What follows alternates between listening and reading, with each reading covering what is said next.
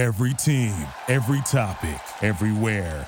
This is Bleav.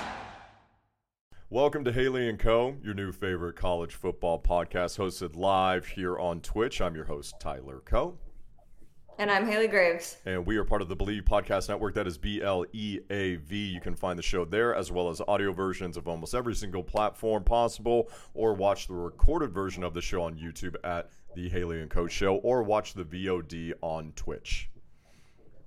And yeah, continue to make sure you follow us here on Twitch, as Tyler said at the top of the show. Subscribe, help us out, and then also give us a follow on Instagram. I promise we've got content in the works. Uh, we're going to start ramping that up here soon. Uh, this show is also brought to you by betonline.ag, which is back and better than ever. All eyes are on the gridiron as teams are back on for another football season. As always, BetOnline is your number one spot for all the pro and college action this season. With a new updated site and interface, even more odds, props, and contests, BetOnline continues to be the number one source for everything football. Head to the website or use your mobile device to sign up today to receive your 50% welcome bonus on your first deposit. Don't forget to use our promo code BLEAV, that is B L E A V, to receive your bonus. From football to basketball, boxing, right to your favorite Vegas casino games, don't wait to take advantage of all the amazing offers available for the 2021 season. Bet online is the fastest and easiest way to bet all your favorite sports and more. Bet online, where the game starts. You crushed that. That was good. Now that that's out of the way. now that that's out of the way. Uh, we have so much to get to, as we always say, but no, seriously, like so much happened this past weekend, and so much is about to happen. So on tonight's show, uh, we're going to yeah. dive into everything uh, coming up this next week, which it, it is a massive weekend coming up. We got a BV Boys uh, edition for you guys. It was a wild weekend at the zoo, Haley. There was tigers, there's bears, there's beavers, and there's hogs. And Haley's got a new segment for us that we're like literally about to do here in a second because Haley, over the weekend, 30 to 50 feral hogs were seen in Dallas, causing massive destruction. Texas A&M, Arkansas, everybody was watching that one. Something about the hogs this year. I don't know if it's a team of destiny, if they're they're just men on a mission. I have no idea, but it has been crazy to see them ascend to the top of the college football world uh, this year. So we're gonna do a new segment right now with Haley, uh, talking about some other games. But starting off with that one called make sense of it all. Because Haley, I'm watching the game, and then I see you post something on Twitter, and it's about Jalen Wydermyer. And you, yeah. do you want to just tell folks what you said in all caps? Because when I saw it, you were in my brain. I'm like, yes, us and everybody watching this game is wondering the same damn thing.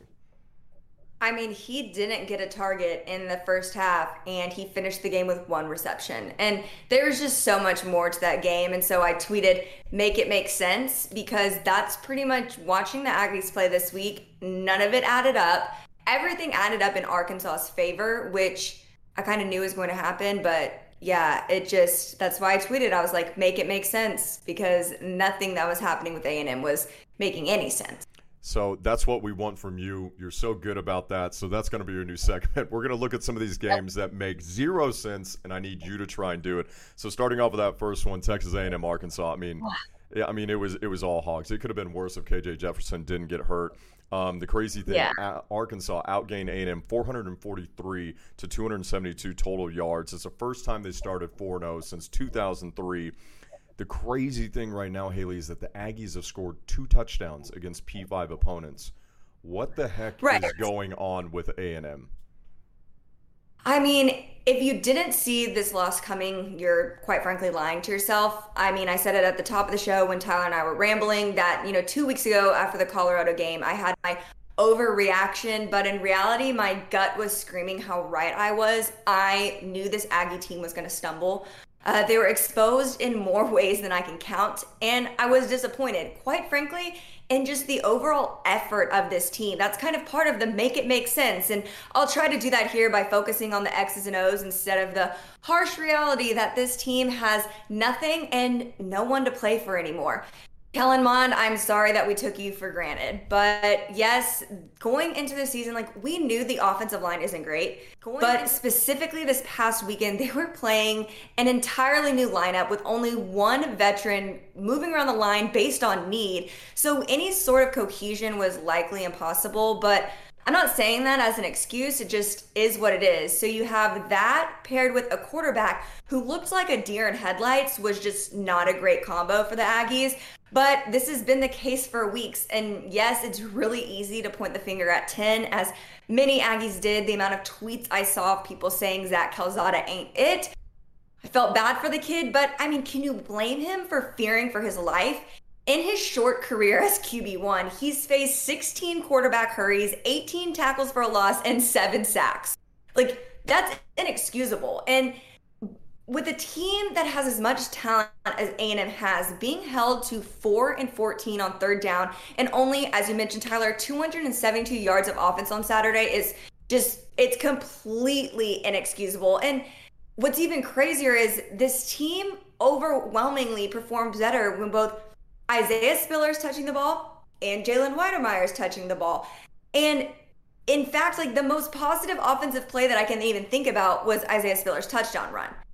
And you know, looking back at last season, he averaged 18 carries per game, and in the lone loss against Alabama, he only had 11.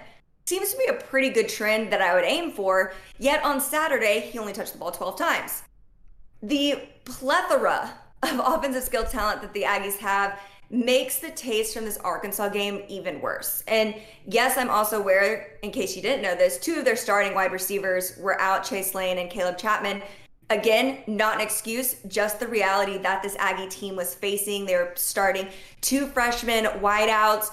Overall, just that was a recipe for disaster. But the bottom line is a lot of Texas A&M's problems feel very similar, which is scary. And I might need to pump the brakes on this, but I'm not going to this smells the Sumlin era. Like it just has that same aroma. It's a team that wants to say their identity is a run first power team, but you look behind the curtain and they're nowhere near that. They completely lack an identity and especially one that they can't even lean on in tough situations. I mean like any type of offensive identity would have been nice to see on Saturday. But and Tyler, you're I think you're going to like this one. I think the biggest thing that these Aggies face is just their inability to threaten a defense with big plays. This weekend, we saw Barry Odom run a 3-5-3 defense, and that made things incredibly complicated for a young, inexperienced Calzada. With the turnover that the offense is facing from last season, I think, and you know, I saw a lot of Aggies coming to this conclusion. I think it's time that Jimbo Fisher realizes his players are 18 to 22 years old and his pro style offense isn't clicking and it's just not going to click this season. Bottom line, that's what that is what we're facing at. And I think Texas A&M needs to take a long look under the hood because Alabama and Ole Miss plus an end of the season game in the swamp, things are looking really grim for the Maroon and White and, you know, I had an unfortunate realization about two weeks ago that I'm not going to say again because I'm not putting it back into existence.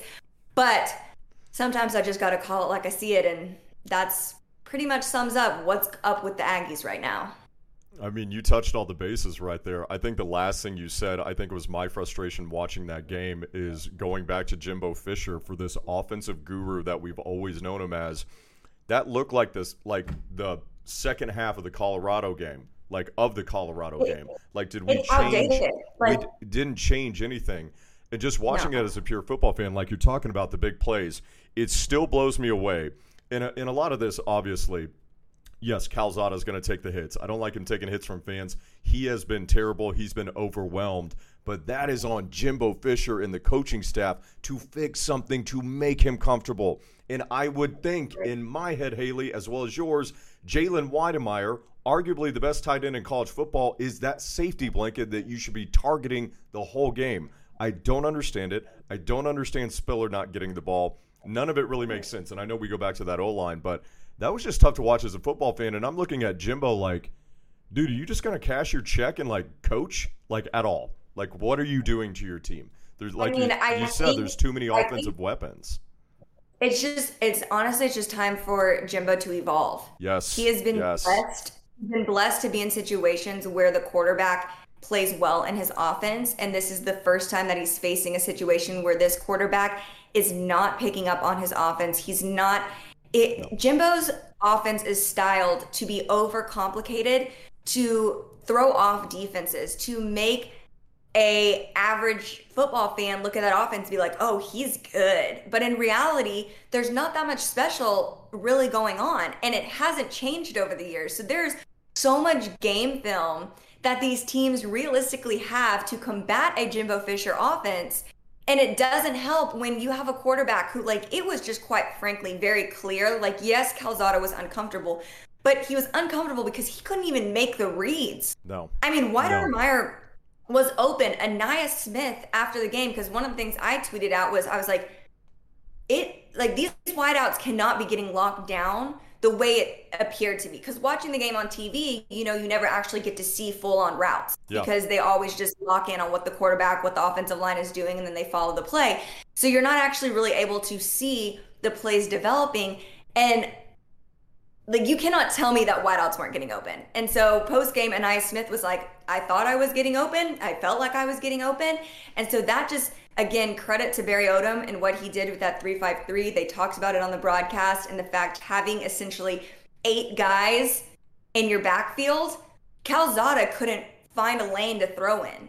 He couldn't, all he saw was a sea of red and that is obviously very alarming for him. It was almost as if every defender was just a red flag and he couldn't see past it. I mean, it was insane. That Arkansas defensive line is no joke. And look, if the Aggies' right. offense is bad, Haley, moving on to our next one, Clemson's is terrible. Uh, they lose oh. to NC State, which I thought they would. It was about time. It was kind of due a little bit like Arkansas over Texas A&M, right? Like they've been knocking on that right. door. Um, they lose 27 to 21 in overtime. And you look at the t- Tigers stat line, Haley, it's awful. DJU, 11 for 26, uh, uh, um, 111 yards through the air, two touchdowns and an uh, INT. He led the team in rushing, which is never good. Will Shipley, who got hurt, had 36 on the ground. They had a little over 100 yards rushing, 103 to be exact. And check this out, Haley. DJ started two games last year, right? Played a little, sprinkled right. in here, but started two games. In 2020, right. He had 117 attempts. He threw for 914 yards, five touchdowns, no interceptions, completing 66.7% of his passes. In 2021, through four games, he has 112 attempts for 586 yards, three touchdowns, three interceptions, completing 56%. What is happening yeah. with Clemson's offense? I mean, I think honestly, a lot of the problems are very eerily similar to Texas A&M's and you know you were tossing some numbers out there like let's let's let everyone really understand this situation. Uh clemson offense ranks last in the sec i mean sec lol acc in points per game yards per game yards per play. And what's even worse than that so like yes you're at the bottom of the acc we know the acc is struggling. But umass south carolina and akron who are a combined three and nine this season, are all averaging more points per game than Clemson, and so are 120 other teams, Tyler. It's shocking. It's shocking how bad it is. Right. I've seen people calling for uh, uh, Tony Elliott's head in, in, South Carolina. I don't know if that's really where we need to be going. Again, right. I think it's we're looking at two head coaches that do the thing that they're used to doing. This is the model right. for for Jimbo for Texas A&M and for Dabo for for Clemson. What do we do? We get Tajh Boyd, then we get Deshaun Watson, then we get Trevor Lawrence. We plug these guys in. We have great backs, but when it's not there, you can't just force it. Like you said right. with A&M, you have to adapt, and we have not seen right. that and, at all. And I think what's more astonishing is that with A&M, the floodgates have busted wide open quick like I mean so fast for this fan base and this team.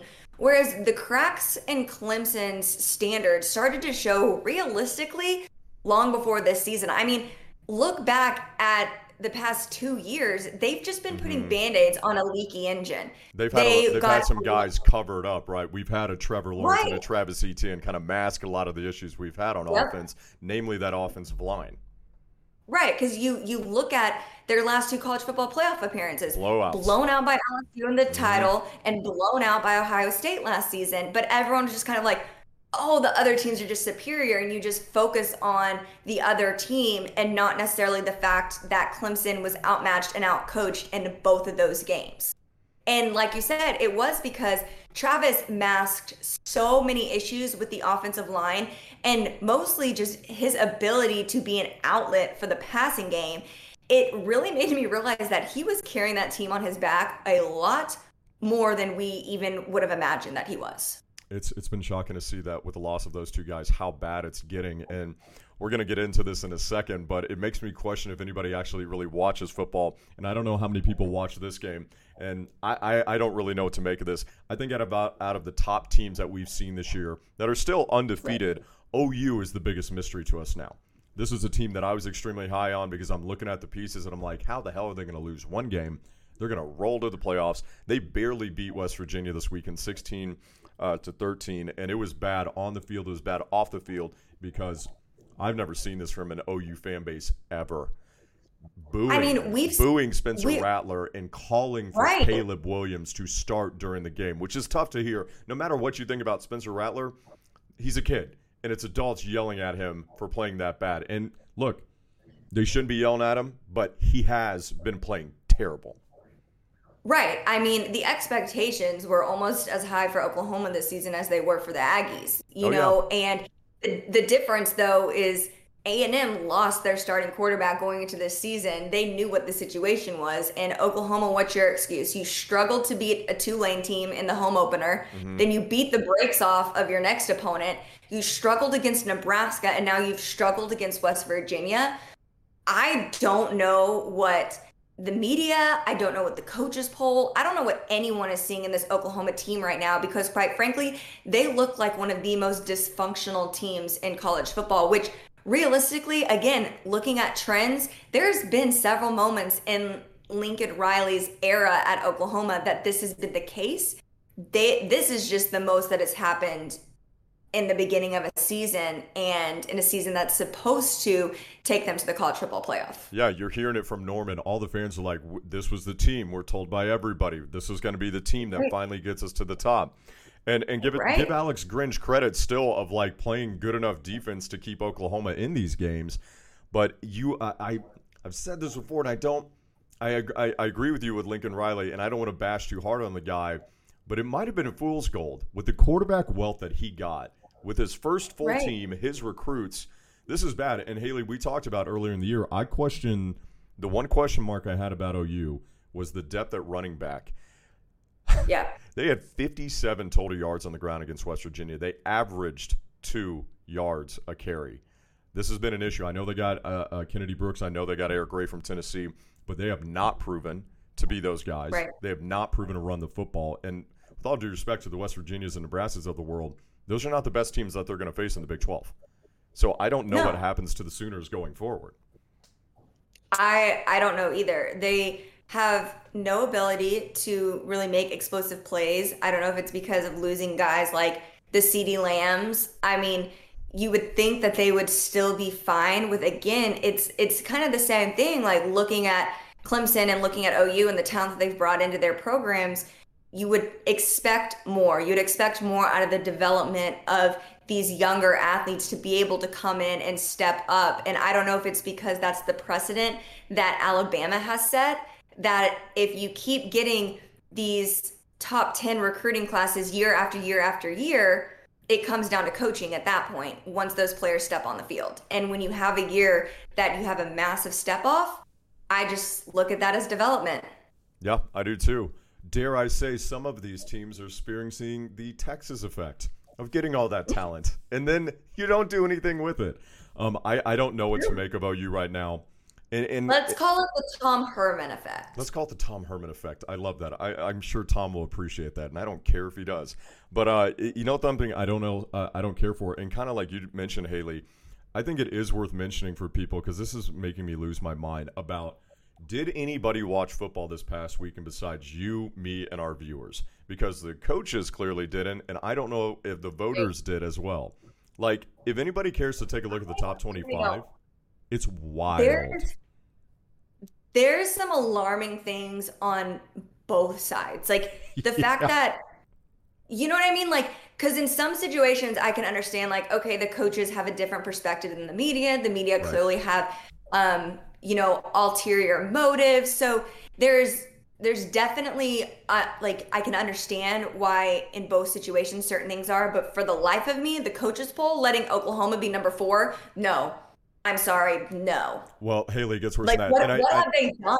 I have What have they no, done to deserve to be in the top four? I got a I got a couple more, and also we know folks who who are listening and watching this. We know very well, Haley and I do that uh, this these polls do not matter. We know it's just fodder, but it does question like these are the Technically, the AP poll, poll matters. a little bit, yes. So um, Oklahoma has beaten nobody.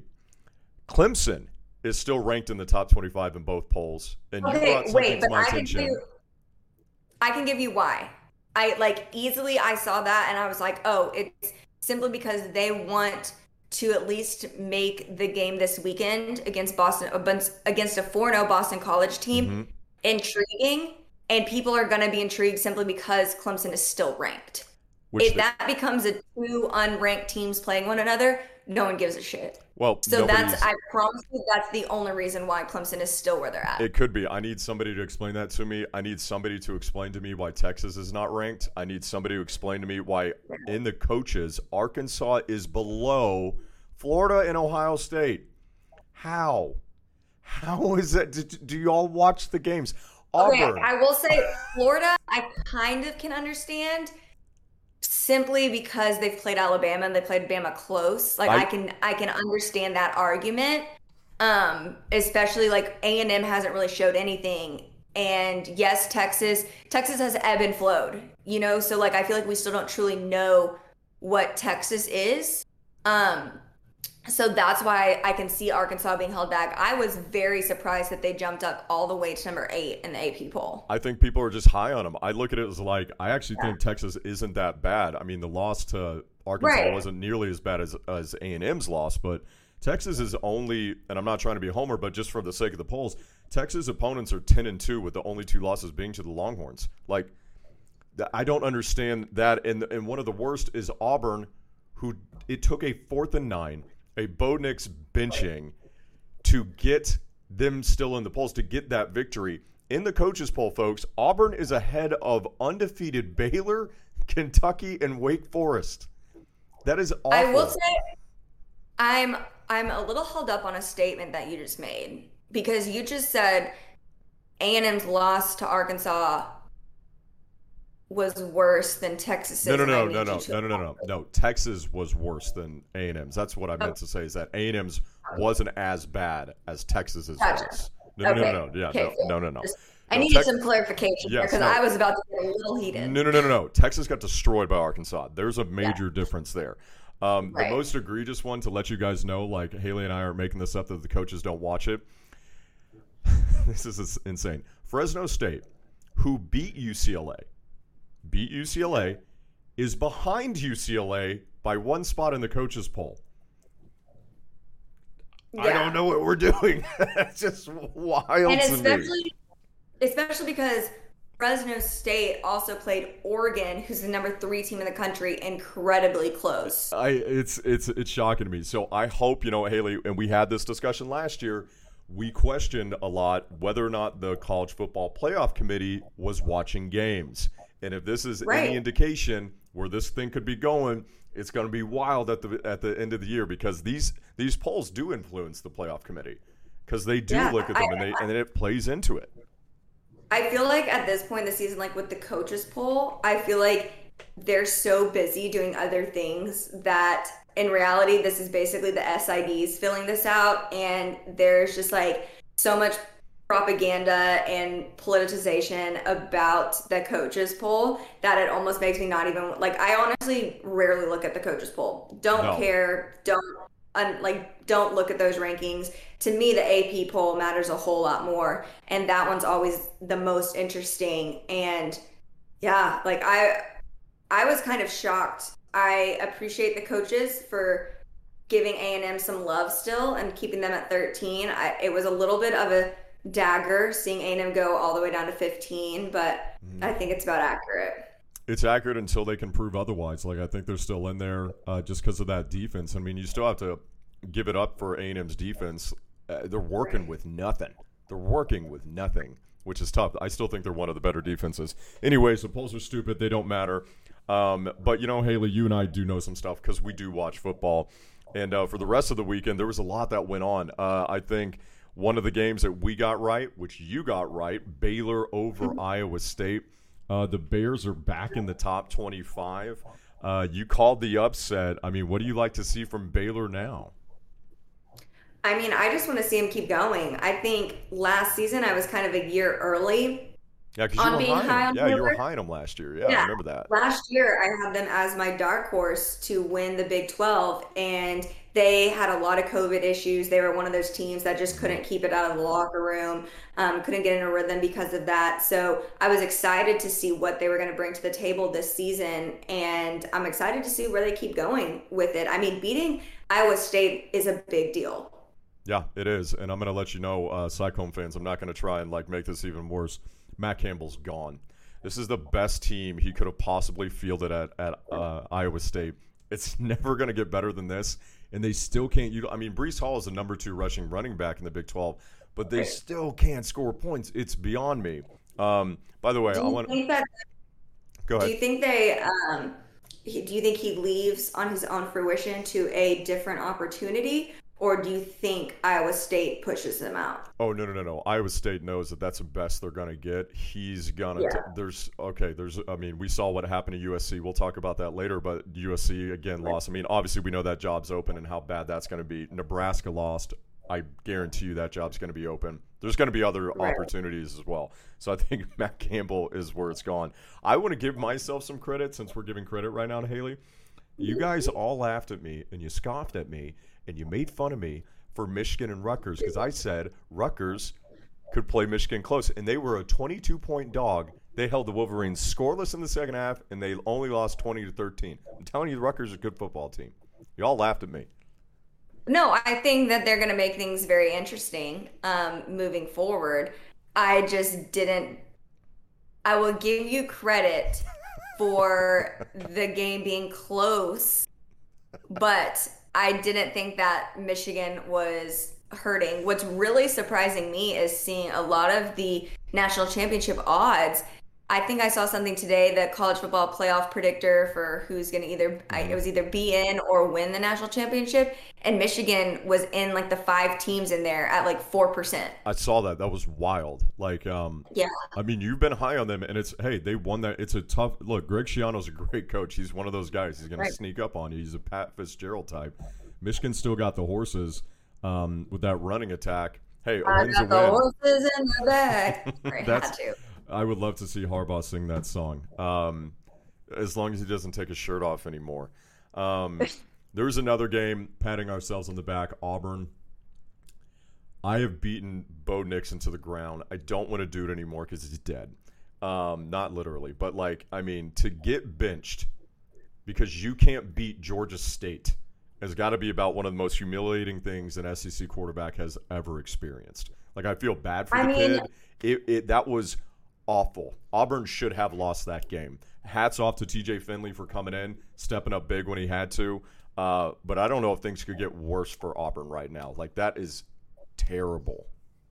I I think you're overreacting. You think You I'm like- overreacting? You like, you like to do this with Bo Nix. He like what is for some reason is like your Achilles heel. Like you just have a like issue with Bo Nix because I think you're overreacting because this is honestly pretty common.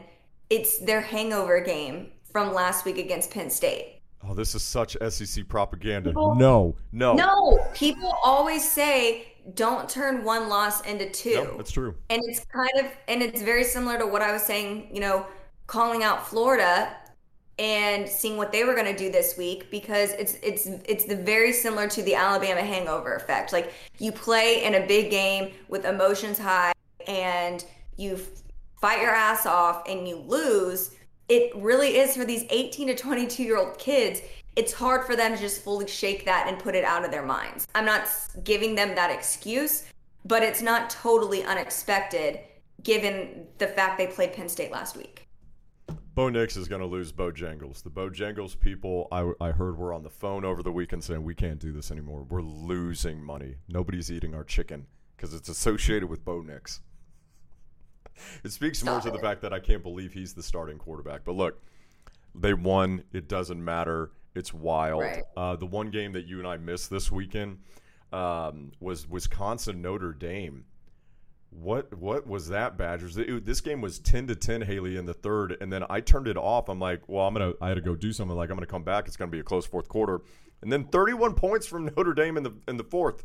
What happened? Did you have you looked at the box score? Yeah, They had two pick sixes on their last two drives of the game that were like both 50 plus yard pick sixes. Like Graham Mertz, don't know what you're doing back there, buddy, but that's that's what happened.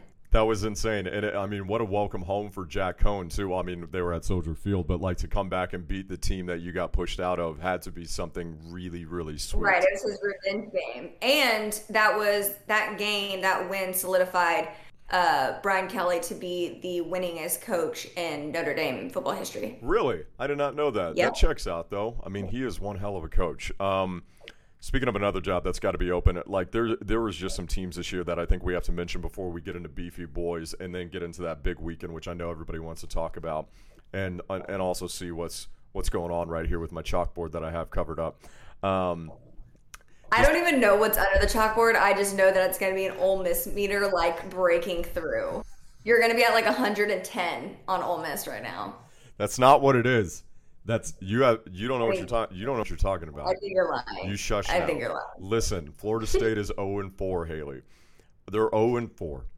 Florida State is 0 and 4. USC is 2 and 2. They lost to Oregon State. Nebraska is 2 and 3. They're about to play Michigan in 2 weeks. They got Ohio State, Wisconsin and Iowa to end the season. North Carolina got blasted by Georgia Tech and Arizona is 0 and 4. Who's literally like the race for the worst season is on right now.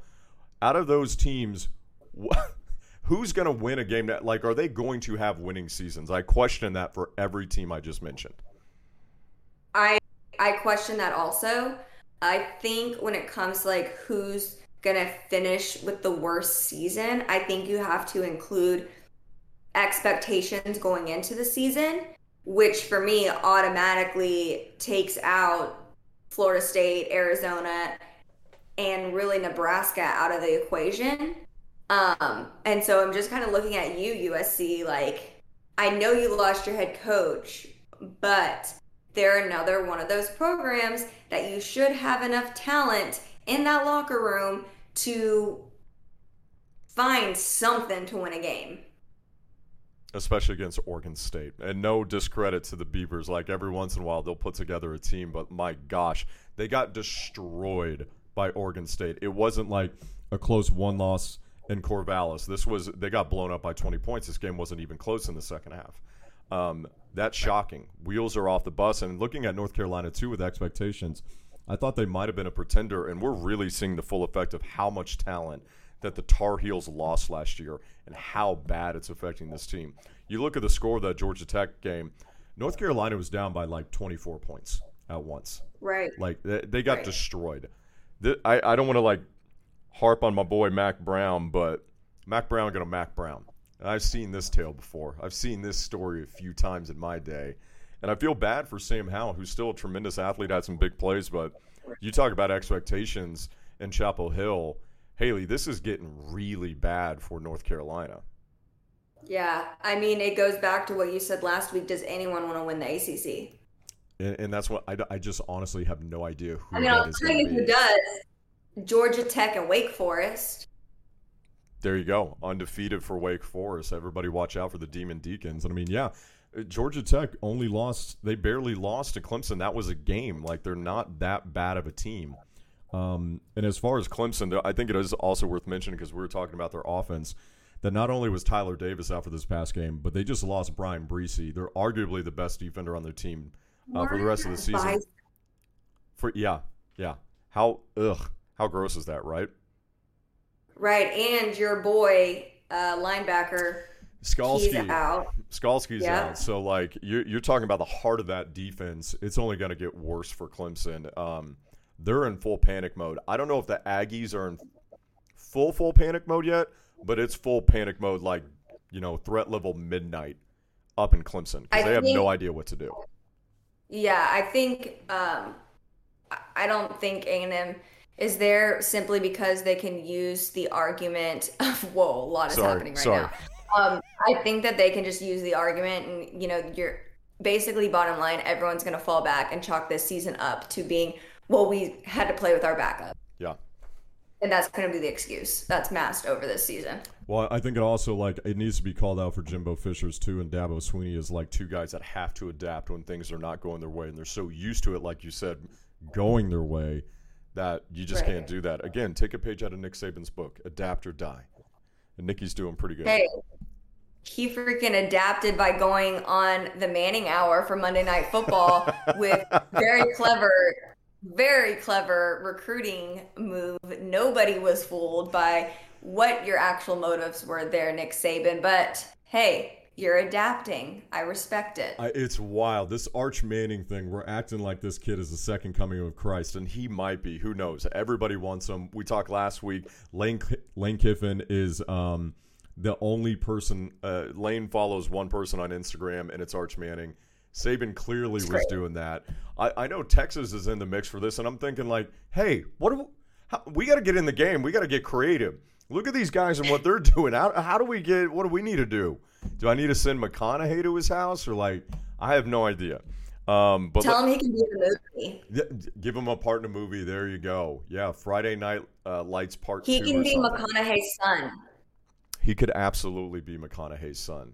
We are all McConaughey's children, though, Haley. You know this. So, especially here in the state All of right, Texas. all right, all right. All right, Haley. Do you want some beefy boys? Let's do your beefy boy. That came out wrong. Let's find out who your beefy boys are. Only I do my beefy boys, all right? So our beefy boys start off with a, a Texas Patty duo. Bijan Robinson had 18 carries on the day for 137 yards. That's slick little move right there. Two touchdowns, Can averaging you six. stop making Texas players beefy boys? Just a request. Just a request. Nobody else I think- really that I beefy. think, I think every, um, you know, I think every like week we've done this. I know we've only done it, I think, three or maybe two, but We've regardless, a Texas player has been there. You're showing your bias. I swear to God, it's not. I looked up top players. He happened to be one. He had a good game. That juke move was sick. I hate Tech. You hate Tech. Fair. I'll show the Isaiah Spiller. Isaiah Spiller's run was very good. I promise there's more. I put in Texas boys. Look, I'm going to show the play again because I can't rewind it. But it's a pair of Texas boys. It's not only Bijan Robinson, Haley. It's your favorite player in college football, Ulysses Bentley, the fifth or fourth. I can't remember. Uh, 20 carries for 153 yards for SMU. This running back, he's one of the best in college football. Had a touchdown right there. SMU outlasted TCU to win the Iron Skillet. Um, I mean, he's got the best name. And then this guy might he honestly might have the best name too. Brock Bowers. This guy is the tight end to watch. Freshman of the week in the SEC. Uh, Haley, for the fourth straight game this season, Bowers has led Georgia in receiving. Had four catches for 69 yards and two touchdowns. I mean, this kid makes that offense go. We've been talking about who's that deep threat for Georgia. You're looking at him. And then this is the beefiest boy of the year. Sam Oh Pittman. Sam Pittman, the big boy himself.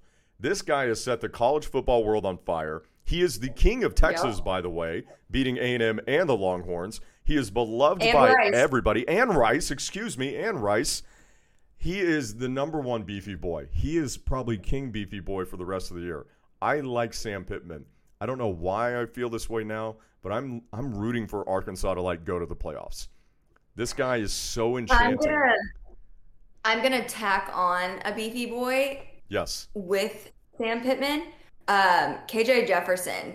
Like there was a lot of comparisons during that broadcast to him being very having a very similar stature to Cam Newton, and Cam Newton was a big boy at He's a- he's quarterback, big beefy and boy. so yeah, and and then I think it just like this is not mean; it's factual. You know, when you see certain people's faces, you can be like, oh. I bet you play on the blank. And so I just couldn't get over KJ Jefferson. Like when he was wearing his helmet, he looked like a defensive lineman. He's got a big head. Like I couldn't get over it. Like I was like, head. bro, your face screams defensive lineman, your body screams linebacker. you can move like a quarterback and throw like a quarterback. You make no sense. Yeah. Uh, but man, that kid was electric. Um, even him going down, he did come back into the game, obviously, but he's he ain't that good, but he's good enough to be pretty good. I, I don't know. It's it's weird. Um, but Sam Pittman, I love this guy.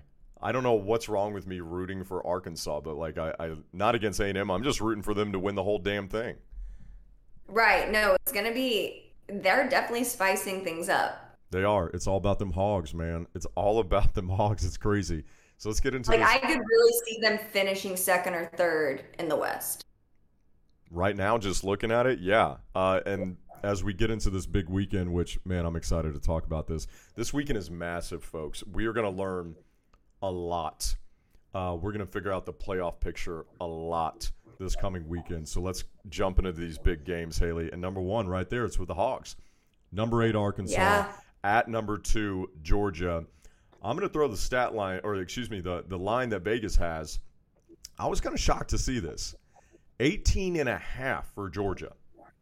And I Wow. which look, I get that Georgia has been beating the brakes off everybody, but I want people to pump the brakes on Georgia and let me know if Yeah. you disagree or not. Georgia's one opponent that we saw them that was this year that was a, you know, premier opponent if you will, was Clemson. And now seeing what Right. Clemson is and how bad Georgia was in that game from an offensive standpoint against a very good defense, we gave them a lot of credit for that first victory. They have played nobody since. Like nobody. Right. So- that eh, shocks Right? me. And I know that we've seen them put up a lot of points, but again, they have played nobody. Arkansas has been in the fire. They played Texas. They played Texas A&M. They've played against some good teams. That defense, by the way, is one of the best in the country from a rushing standpoint, and their rushing offense is also one of the best in the country at number eight overall. I don't know if Vegas is right on this one. Georgia might still win this game, but 18 and a half points, Haley, I don't know about that.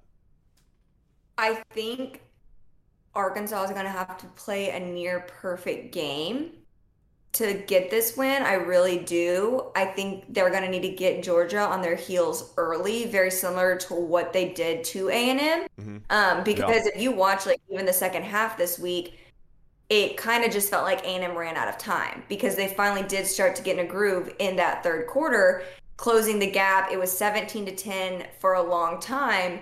Um, and you know, it being a one score game, it never felt out of reach. So I think Arkansas needs to jump on them early, start fast, get Georgia in a hole. And we haven't seen this Georgia team really, especially their offense, have to fight and grind out of a hole Yeah. because I don't even think I don't even consider week one them being under that much pressure because their defense was playing so outstanding. I mean, that was still probably the best defensive performance of the year that we saw. It was insanity. Right. Um, but that, but that's where I look at this game and I'm like, look, that Arkansas defensive line is going to smother Georgia's running attack.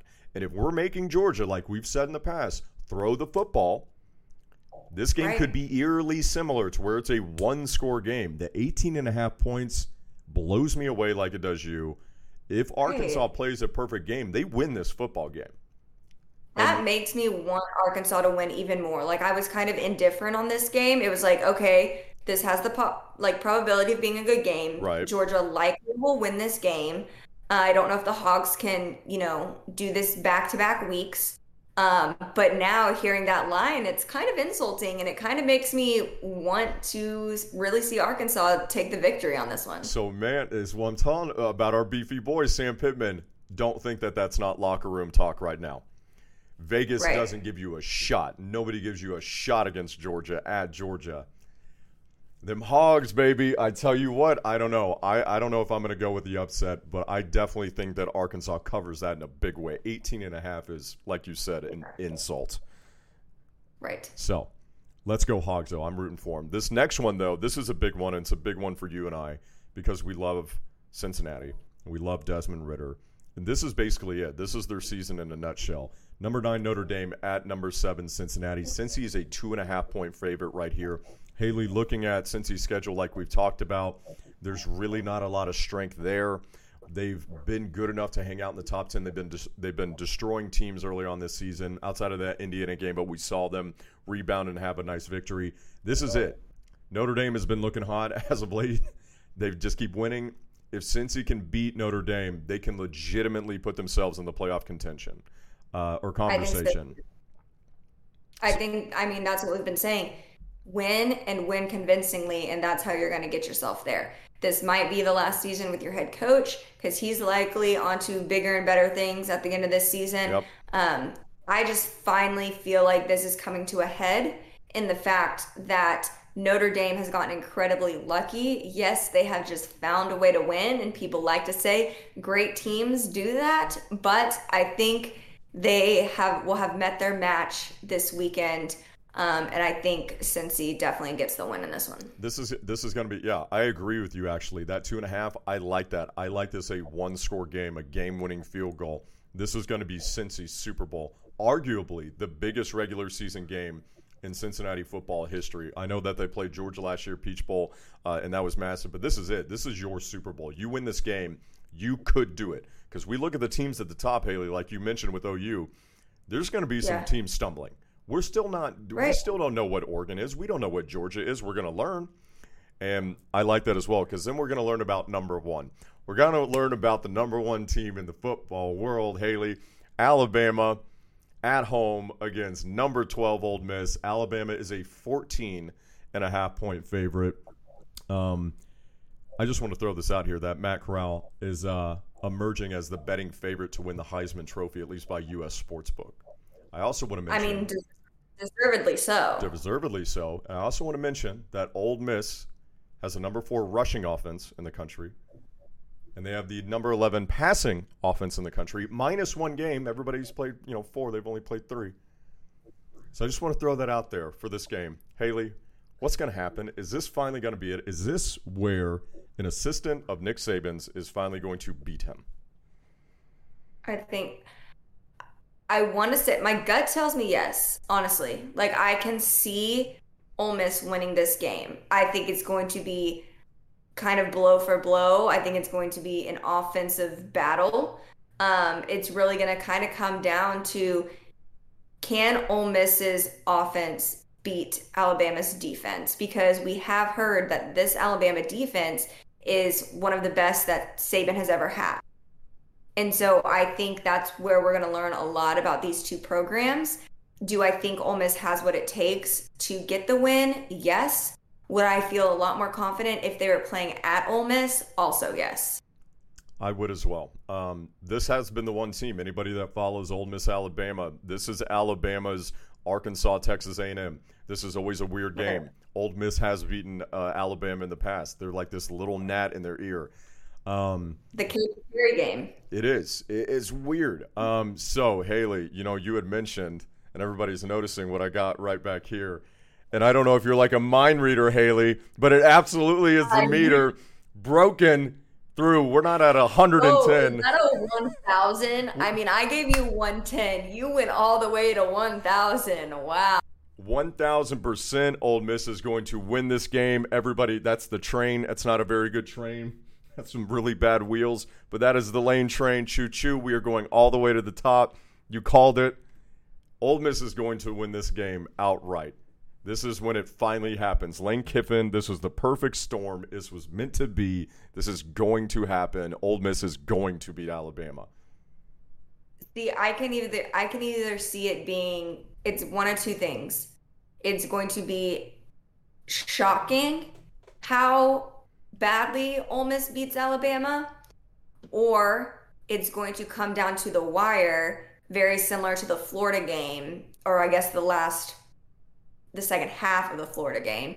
And Alabama will get by with the hair of their chinny chin chin. I will say I felt a lot like you know when you just have like these cosmic like feels of like mm-hmm. what the college football world is up to had A&M beat Arkansas and won you know won convincingly um, and Calzada would have gotten that confidence I would have felt like the college football gods were gearing it to being an A&M Alabama head to head where A&M gets the edge over Alabama.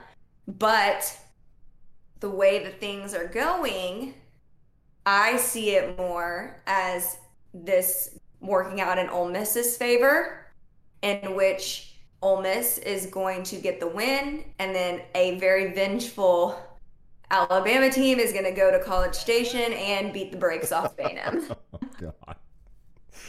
It could happen. That's not even me being no. That's not even me being unrealistic. That's like that's like just typical like Aggie football. That's just kind of what happens. Like there's still gonna be don't get me wrong, there's still gonna be hype around that game. It's still gonna be a great atmosphere. It's still gonna be exciting. But like I don't think that A and M is gonna have a prayer to beat Alabama. Not with the way that they're playing right now. You hope somebody's in Jimbo's ear being like, dude, you need to redo the playbook. We have to figure out a way to get this young quarterback something going. To make him successful. Just something. You got to do that at the very least. Um, I like it. I didn't think you were going to agree with me. I mean, you did call this to a T that this would be broken through the. Well, that's just because I know you, but like that's what my like spidey, my college football spidey senses are telling me. Just like two weeks ago, Arkansas winning, my spidey senses are telling me that Ole Miss wins this week, and then Alabama takes all their frustration out on the Aggies next week at home. It could be, and you know, it's one of these things. Like out of all the top ten teams and all the things we've watched this year, has anybody watched Ole Miss? Like nobody's watched Ole Miss on a national scale, right? Like you've heard about I them, also, but you're like, eh, I don't know. But like if you watch them, I mean, they were doing their thing last season. They also had the COVID bumps in the road. Yep. Um, their game against A&M getting canceled. I will say though that that's what draws a few red flags for me because we haven't really seen them play anybody either. They have not. This is very true. Um, but it doesn't matter because they're the best team in college football. So okay, well, let's pump our brakes. I just I'm excited for if anybody was going to do it, Haley. I think a little bit of it too is that I, I mean we all love Lane Kiffin, but like if any assistant right. was going to beat him, it has to be Lane. No, it, it just like it has it just to be. feels too good. Yeah, it, it yeah. has to be. So like we'll see. Massive game. There's some other really big games though too, apart from those. Because I mean, from an SEC picture, that's I mean that's massive. Whatever happens this weekend if Georgia's able to like beat Arkansas and show us that they're the real deal, and like nobody's, uh, I, I like Georgia maybe even over Alabama as the number one team in the country. Like if they're able to just squash Arkansas in a way that we didn't see coming, maybe it is a complete blowout and that offense continues to run. I think they could be better than Alabama. No. All right, moving on. Because look at Bama and Georgia's defenses they were only able to put up 20 points of offense on A&M's defense and on a day that honestly A&M played very out of character. Pro- going into this one against Arkansas, they were averaging 77 passing yards per game or allowing 77 passing yards per game. And like even the defense this week like it felt like an anomaly. They didn't play the way that you normally see in A&M defense play, or at least the way they have in the past couple weeks. 16 was getting open all game. Granted, he's one of the best receivers coming out this year, but I don't know. I think that's why I'm telling you to just pump your brakes because I they they still got to put up points, and I'm not convinced about Arkansas's offense. I mean, I'm not either, but it's all about the hogs and the choo-choo trains. That's all I know. That's what it is this year: hogs and choo-choo trains. But um, other big games from across the country with huge implications. So we have Michigan, number 14 Michigan, going to Wisconsin. Haley, this is going to be Michigan's first game on the road. They've had every game at home. And for whatever reason, again, the Badgers are getting the points at home. The Badgers are a one point favorite in this game, according to Vegas. Um, that's the second week in the row, which is wild do, do you still double down on your Wolverines that this is going to be a, a, victory for them that they can kind of put it away and maybe start to inch their way into the top 10 and get that recognition? I can I see it going one of two ways. I think that they finally are able to take this step and remind everyone who Michigan football is. But I can also see a Wisconsin team being like, okay, we're tired of being this punching bag. We are a good program and I can see them laying it down on Michigan because it really will kind of be Michigan's first and biggest test, and Mhm. especially because they'll be on the road. Yeah, I think that's maybe probably why they're getting the point. Um, I hope Michigan wins this game. I'm not going to pick Wisconsin. I think that I mean, gosh, the way that they just crumbled against Notre Dame was pretty shocking. And I think we're seeing Graham Mertz having he is not the same guy that I mean, we saw him in one game last year. It might have been a little bit too much hype. Right. I think if Michigan gets to him early and often, then he doesn't seem like the type that, to me at least, he just doesn't seem strong mentally, which sounds really mean to say, but like he just kind of seems like he crumbles a little. And the reason I say that is by, you know, throwing back to back pick sixes Yeah. on your last two drives. Like those are mental errors at that point. And it's also Um, it's always been a Paul Chris team with Wisconsin. And I mean, this goes back to the Barry Alvarez days. This is not a football team that is built to come back from def- deficits. They are Right. meant to ground and pound and keep it close. So, like you said, I mean, when they get into the nitty gritty, if Mission goes up early, this game's over. I like Wolverines. I think Yeah. Vegas Vegas is going crazy. Badgers at home and 18 points for Georgia. You're drunk, Vegas. Go home. This next one, number 21 Baylor, number 19 Oklahoma State. Check that out for the Big 12 teams. Okie State is a three and a half point favorite at home. Do we like our Bears to continue to roll, or has Mike Gundy got something in Stillwater? I feel like we always think Mike Gundy's gonna have something in Stillwater, Every and it's year. games like Every and year. it's like it's games like this where you like expect his team to shine, and then they just don't, and then you're reminded that Oklahoma State is forever average. Yes, this is a, this is a factual statement. Yes, that you just said. it, it is every single year. I mean, especially last year when we're like, they got to be good. Uh, Spencer Sanders, they got Right. Tylan Wallace, Chuba Hubbard. Yeah. How could they be better? They're terrible. I like the Bears Right. in this one too, which makes me very angry because Texas's revenge tour, or like the tour where it's like everybody wants to beat Texas, beating Right. Tech by 70 points felt very good. It felt Right. wonderful. Uh, I don't like a Baylor. I hate Baylor. I don't want to lose to Baylor. So, but I kind of think Baylor's Baylor's seems like a very fundamentally sound football team, and I think the way that they beat That's what I- I've been saying. Yes, it's yes. because of Dave Aranda. yeah, and you were right about it. And the way that they beat Iowa State, took away their weapons. I look for them to do the same against Okie State. I like Baylor in the upset in this one. Yeah, Yeah, I do too. And I mean, I don't know how much it really would be an upset. it's a Um, it's a big right, Big like, battle though. Right. I mean, they seem just like honestly pretty even. Maybe I would even give Baylor a slight edge for beating Iowa State. Um, we don't really know where Iowa State's going to end up, so we might not be saying that in a couple weeks. Yep. But I mean, these two teams seem more even than I think uh, Vegas or anyone's kind of giving them credit for. So either outcome, I wouldn't be shocked. But I, at this point, I'd be a little more shocked by an Oklahoma State victory over a Baylor victory. I agree with you. This next one, though, I, I'm curious to see where you go. Uh, we got three left on the schedule, uh, and then we're going to get you guys out of here. Number 10, Florida, is an eight point favorite against undefeated Kentucky. Are we buying, number one, that the Gators are a top 10 team? And are we buying a victory over Kentucky, who's been playing some really good football the past couple of years? Yes. Buying it all. You're going to buy that the Gators are a top 10 football team? Yeah. You're such an SEC homer. I like Kentucky. I like Kentucky to cover in this one. I think they have what it takes to beat Florida at Kentucky. I think really helps too with them not being in the swamp. I think this could be a game that Florida gets tripped up in. I'm not sold on Emory Jones like whatsoever.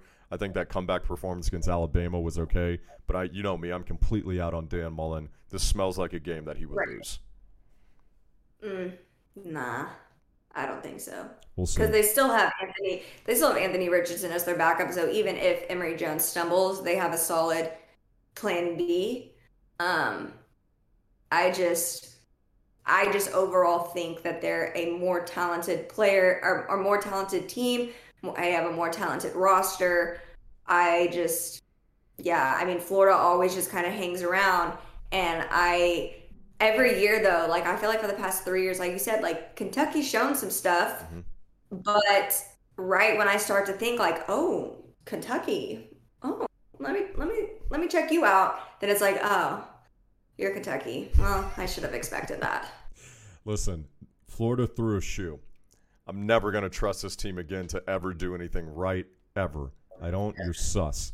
Uh, this game, I have no idea what to make of this one, Haley. Number 22, Auburn, which shouldn't be ranked, versus LSU at home. LSU is a three and a half point dog. We kind of forgot about LSU after them losing to UCLA.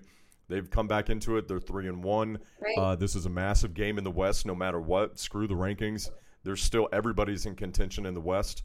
Uh, what do we like in this game? Do we like Auburn to rebound big, or does Coach O finally get his first big victory of the season?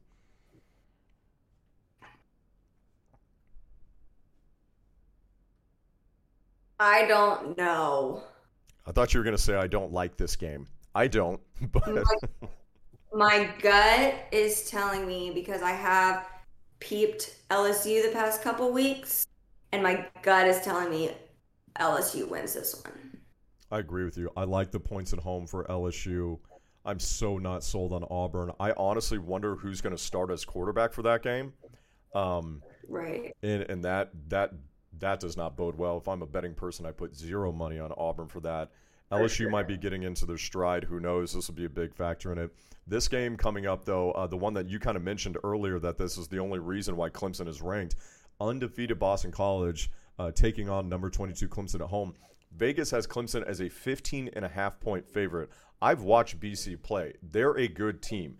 Clemson has barely And scored they- 15 points this season. Right. And they narrowly, I think Clemson's points per game is like 21.8. So that in itself, they're like not even, they're not even getting any points. Like they're barely covering themselves. 15 Uh, points. How are they going to score 15 points, Haley? Right. Like that doesn't make any sense to me. And last season, this was a very close game. And I think Boston College still remembers that. Like you're talking about a Texas revenge tour. I feel like this is all the ACC just taking their blows at Clemson for the past couple years. And the champ is bleeding. The champ is down, and everybody's going to get their strike in. I like the upset in this one, even though I don't think it's an upset. I like Boston College over Clemson. I think it cannot, it cannot think be. I think- understated with those defensive losses, especially. That's what I'm, Yeah. I'm I'm more concerned about. The offense is terrible, but losing Bresee and Skalski, that's we've seen what that defense without Skalski leading the way has become. Yeah. Like they don't do good when he's not on the field. Boston right. College, I think they're going to win that game.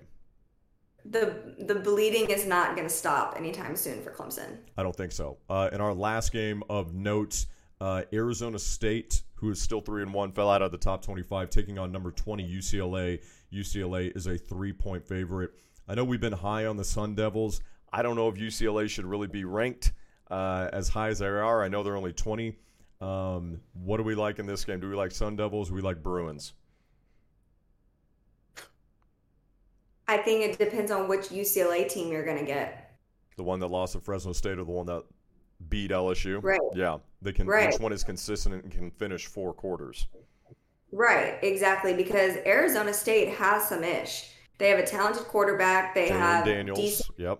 right, decent receivers. So I think that's what it comes down to. But we know that UCLA has an electrifying quarterback. We know that they have an incredible running back duo. If not, their Zach Charbonnet is phenomenal. So I think you know this actually might be a pretty decent Pac-12 game.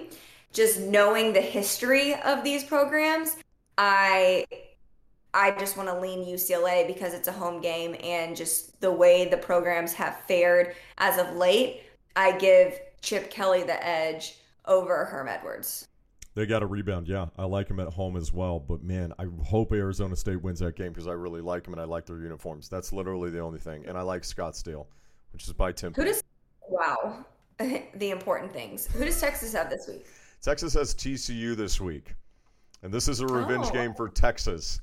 Um, Oh, they, yeah. The TCU Cockroaches, led by Max Duggan, beat the Longhorns last year. Uh, it was not Yeah. fun. I think the way that Texas is playing right now, at least from an offensive standpoint, they found a little bit of rhythm.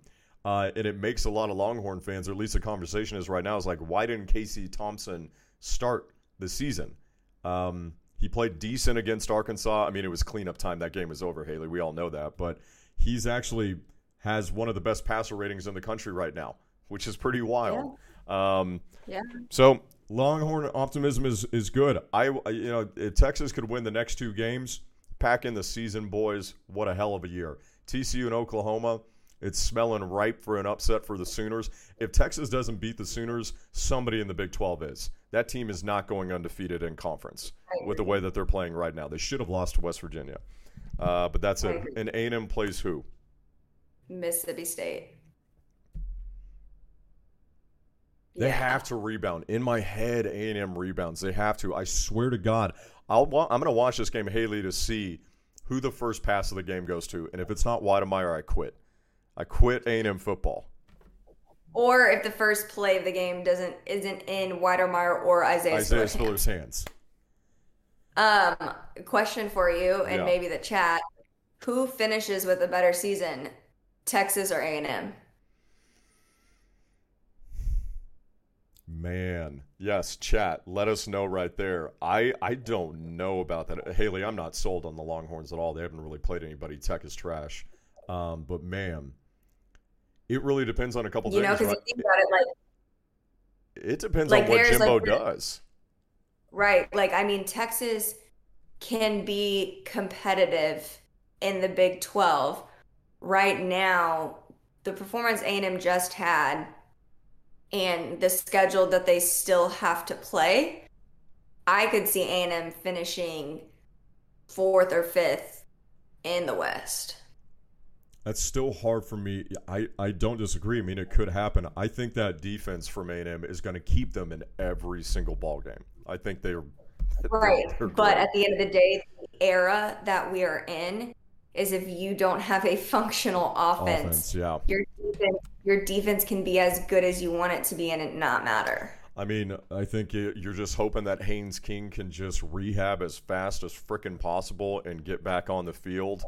Um, and just the whole practice this week should be nothing about Calzada just going through reads and what we need to do to get the ball to our playmakers. That's literally it. Um, I, I I'd be yeah. That's what the it's it's put up or shut up time for Jimbo. I think people in College Station, even my Aggie friends, are like, we're paying him nine right. million dollars for this. We gave him a contract right. extension for what? Too much I town on that campus. Too much town on that campus to yeah. do that. Too much. I think I am more optimistic the fact that they're playing in Kyle Field. I would be honestly nervous if they were playing in Starkville. As, yeah. Yeah, I think I that's hate, good. Yeah. I hate playing in Starkville. Everybody Everything hates playing in Starkville. Nobody wants to play in Stark Vegas. Yes. Literally, only bad things happen there. It's one of those really hard games to get up for, right? Because it's in the middle of a cow field. They got like ten thousand, you know, students there, like one set of bleachers, all the cowbells. It's a, it's a hard game to get up for. Um, I think that does oh, help A and M. My personal, I, mine's more personal trauma. I've told you this because the first year when I worked for the football program, 2014, um, when we went down and played in Starkville, 11 a.m. kick. We were like the first team outside of Oregon to wear these flashy new uniforms. We were rolling. Kenny Trill was on fire, Kenny potential Heisman contender. And then, oh, hello, Dak Prescott. Yep. It was literally the Dak Prescott coming out party. Fat flash forward two years later, A&M college football playoff, the very first, you know, playoff goes out. We're number four in the country feeling good. We're so pumped. And then we go on down to Starkville, and our quarterback, Trevor Knight, hurts his shoulder. And then the season unraveled from there. Yeah. That's it. Yeah. Weird things happen in places like that. I think it's akin Only to bad like, things happen. It's like uh, it was Lubbock when A&M was back there. Weird things happen in Lubbock after night. Nobody yeah. wants. I hate playing a. It's one of my favorite things that Texas is leaving the Big 12 to go to the SEC. Never have to play a night game in Lubbock ever again except for the fact it, that they're trying to make that a game every single year, and I don't want that. I'm done with Raiders. I'm done with you. Goodbye. Um, exercising some demons. Yeah, A&M needs to get a bit victory in a big way. And Mike Leach, you know he's going to throw the kitchen sink because his team sucks, and he's going to be throwing weird things at you guys. Um, that defense, though, the Aggies' defense still has really impressed me for how good they are. Like up Right. front, those linebackers are great. Um, I think uh, the chat is kind of split. I mean, we have some Sooner fans saying A and M is going to have a better season, which you you would. Maybe that's a better question. Who's going to have a better season between OU, Texas, and Texas A and M? Are we really feeling that confident, Sooners, that we're going to have a good year? I don't think so. Um, all right, well, I think that's it, Haley, for episode number five or six. I can't remember how many we've done. Um, the watch party this weekend, we're getting some people in chat asking about us, or asking about that. Uh, it absolutely is going to be Ole Miss in Alabama. It's going to be, we're going to be getting it on big time. I cannot wait. Oh, you're be so pumped. I unfortunately will be in New York this week, so I will likely. I mean, maybe I could call in from the Big Apple, but You could just, I can show, I can flash your tweets up on screen. How about that? or whatever you're Hey. texting me. I'm telling you, that's that's worth the entertainment. It is. I, I love your tweets. They're hilarious. Um, all right. That's it, guys, for uh, this episode. We appreciate betonline.ag. Thank you guys for stopping by, being a part of the chat. Uh, for all the follows and subs, thank you so much. Haley, I hope it gets better for your Aggies. I think it will. Yeah. Still talented enough. Mississippi State's terrible. Um, so yeah, there's there's that to say. But yeah, we'll see you guys for the watch party. We'll give you more updates, and then we will see you next week. Alrighty. Adios, everyone. Big weekend. Can't wait. Later. Thank you for listening to Bleav. You can show support to your host by subscribing to the show and giving us a five star rating on your preferred platform. Check us out at Bleav.com and search for B L E A V on YouTube.